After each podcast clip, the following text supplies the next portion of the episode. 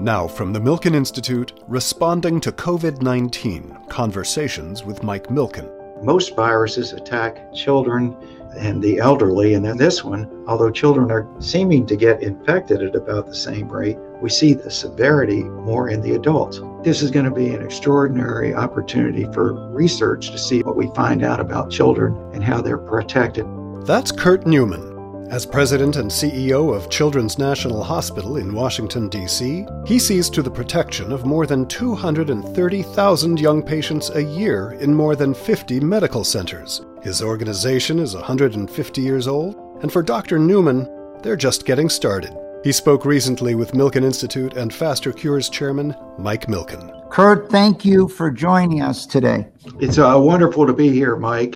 Kurt, Children's National Hospital opened just after the end of the Civil War in 1870. Today, you're serving 220,000 children. You treat children from 25 different countries. What are the special challenges in treating children? Children's National has been serving our community for over 150 years.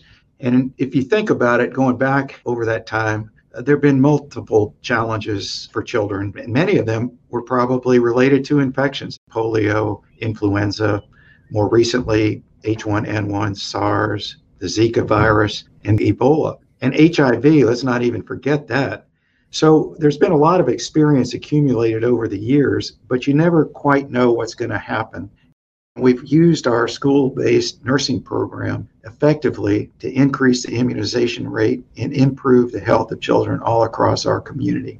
But we do have this special responsibility, being in the nation's capital and being the children's hospital, to advocate for children. This virus has brought that out into stark relief. Now, one good silver lining here is that up to now, children haven't been as medically affected. They're getting infected as frequently, but they're not getting sick. So there's a lot of interesting questions and research opportunities to help people figure that out. But at the same time, there's such impact on children and families. We have to think about all of the worry and anxiety as families are under economic pressure and what kind of impact is that going to have on children? So we have had to think differently and think about not just the medical side of things, but all of these different situations and impacts on children that are not just going to be now, but on into the future. We're used to family centered care in our hospital. We're used to having all of the family there, the siblings, their friends, even pets to come visit and make the experience in the hospital uh, much more uh, friendly and fun, if you will. But this virus, uh, we can't do that. It's not business as usual. So we've had to limit the visits and try and use technology to help bring some of the things into the rooms of the kids so that they can see their friends and family. But we can really only have one family member at a time because we want to limit the impact on that child. We don't want them to potentially have something else brought in, and we don't want to have the family members infected. And we also want to protect our staff and conserve all of the resources. So it's a very complex thing, and we need to think about children and families differently from the standard approach. Kurt, there's a lot of research going on, a number of hypotheses as why children don't seem to have the same reaction as adults. Do you have any theories, or has your medical staff presented any ideas to you?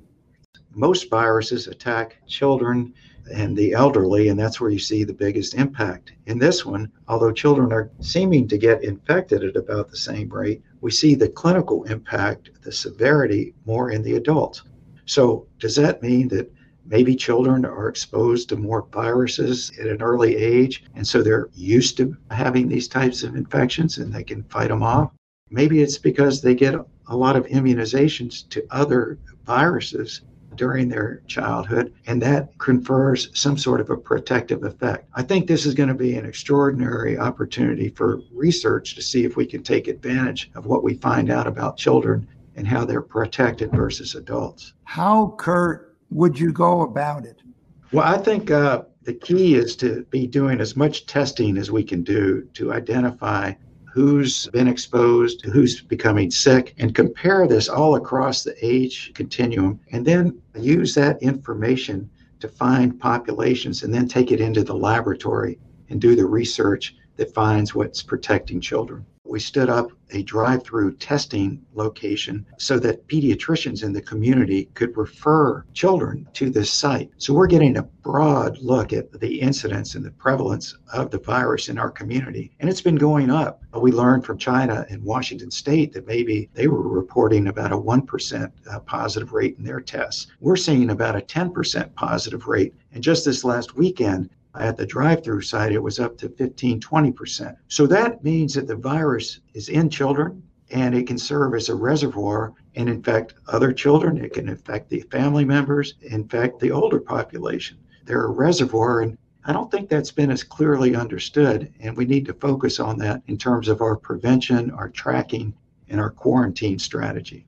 So you have a child that's tested positive and has no symptoms, what do you advise the family to do? Well, in that situation where the child has no symptoms but is testing positive, you have to create a quarantine scenario within the home for that child if the other family members uh, are at risk. And that's difficult to do, but you certainly would want to keep uh, the older, vulnerable population, anybody that has an underlying disease, away from that child. Now, with the concern of a surge, have you also been treating older patients in the hospital? We see uh, a children's hospital like Children's National as help being a resource for all of the adult health systems in our community.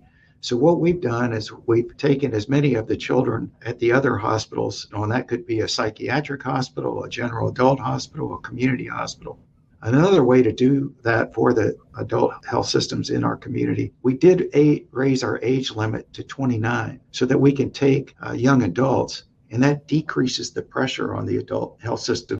Let's talk about your own staff. How are you protecting them? What's happened over the last month or so with your staff? The key to protecting our staff is one, to have all of the protective gear that they need the masks, antiseptics, everything that's needed so that they don't get exposed unnecessarily. A second major approach is to have aggressive testing. So we've tested hundreds of our employees. If they get exposed or symptomatic, we have a rapid turnaround on that. And we've tested over, I think, around 400 of our employees, with 70 of them tested positive. Now, we think that they uh, became exposed and infected in the community, but we don't want them to bring that back to work. So they're out on quarantine. I'm happy to say that 40 of those have already returned to work. We even had a nurse who returned to work. She had tested positive, went through the illness, returned to work, and we just started this program of collecting plasma from people that had recovered and had the antibodies. And she donated her plasma to help take care of one of our patients, and it turned that child around. So that's the commitment and courage that these frontline workers have. Have you lost a child in this crisis? We have not lost a child uh, to this crisis. We do have three children fighting for their life right now in our intensive care unit, but we're optimistic that they're going to recover. And we're not certain whether this is just the resilience of children or whether they have uh, an innate ability or some other protective effect. But that's been a, a real positive thing that we haven't uh, lost a, a, child. Now, we're also worried about the kind of children that we take care of because uh, there's lots of kids that are in our hospital right now. Maybe they've had a bone marrow transplant. Maybe they've had a heart operation. So we need to make sure that they don't get infected because their resistance would be so much lower. That's why we have special rooms where these kids are taken care of. We have a special ICU for any of the children that are infected because we need to make sure that the staff and these facilities are totally separate and tailored specifically to the virus. You've raised an important issue which we have been monitoring over the last two months. What happens to the patient that needed a heart operation, or what happened to the patient that was dealing with cancer or other forms of disease, and what happens to some of these patients whose immune system has been compromised as you treat them for another disease. How have your operations been affected? You could put something off, uh, we would do that. But with children, a lot of the things that they need are not elective, they're urgent. That might be a heart operation, Uh, maybe it's a treatment for cancer. And in those cases, we've moved ahead, but very carefully. And we've used aggressive testing to make sure that those kids are safe, that any of the staff that's working with them, and that they're completely protected from that. For any surgeries that we do before the child comes in, we test that child, even if it's an emergent surgery, because we want to know that whether they're positive or not, we can take special precautions. Now, obviously, that's had a big impact on our finances, but we've made the decision you know what, uh, this is important uh, for our country, our region, and our children uh, to take these steps. And we'll certainly find ways to make up for that financial impact in the future. Well, I think you've outlined just the enormous financial challenge on the hospital system as it's geared up. And many hospitals, you know, have never seen the surge. The surge never came, even though they had allocated. What is your capacity versus occupancy today? Well, we would ordinarily be budgeted for 300 children to be in our hospital on a daily basis, and we're running at about 200, 220 a day. The numbers of our operations that we're doing the surgery is about two thirds. We're seeing about half the visits uh, in the outpatients that we'd ordinarily see. A lot of that is telemedicine, so that's kind of becoming a good thing for the future. But that decrease in the numbers has a severe financial impact, and we're losing uh, over a million dollars a day not to mention all the supplies, the staffing, all the things we need to do to fight the virus. But you know, that's what we're here for. We've been around for 150 years and we want to be around for another 150 years. So we'll figure out a way to deal with the finances. Right now, we're just focused on doing the right thing for these kids and families. We've also taken an approach, being in the nation's capital, of thinking about the future and using a new campus that we've created for research and innovation in children to be a site for pandemic research and coordinating center. And that's out at the old Walter Reed Army Medical Center.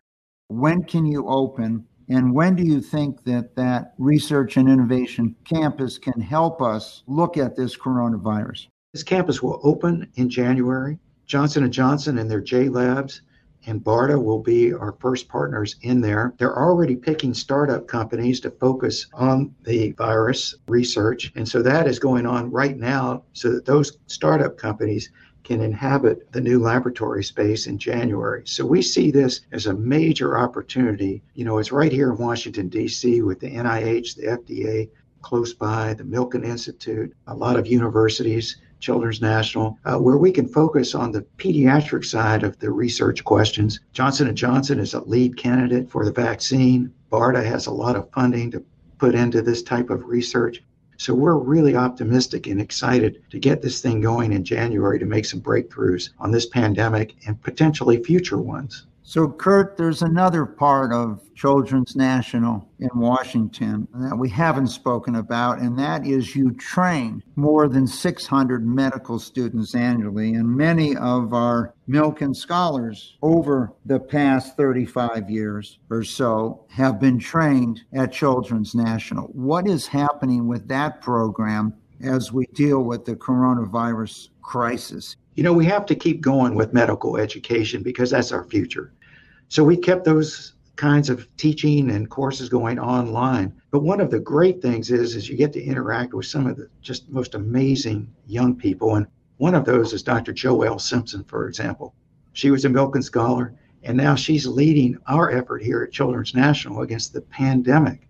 She's working with the governors, she's working with all the hospitals we can't turn away from our future and, what we need with leaders like that. So th- this creates opportunity. Some of these young people get excited and they're working at our drive-through center volunteering. The residents have just been fantastic about uh, stepping up and taking care of patients and being a part of the response.